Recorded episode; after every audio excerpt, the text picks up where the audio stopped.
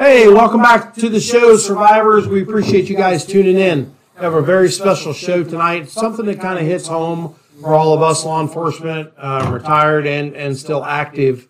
Um, we're going to be talking about the failure of a search that ended up costing two officers their lives. Two separate incidents. Yeah, and in, in the last incidents. just few months. Yeah. Yeah. So um, you're going to want to stay tuned and listen to how this all plays out and, and our opinion on it. Um, we do appreciate you guys tuning in. Don't forget to hit that like and subscribe. We appreciate it. And that thumbs up. Thank you very much. We're almost at 500 subscribers. We'll be there by the end of the year, we're hoping. so, anyway, all right.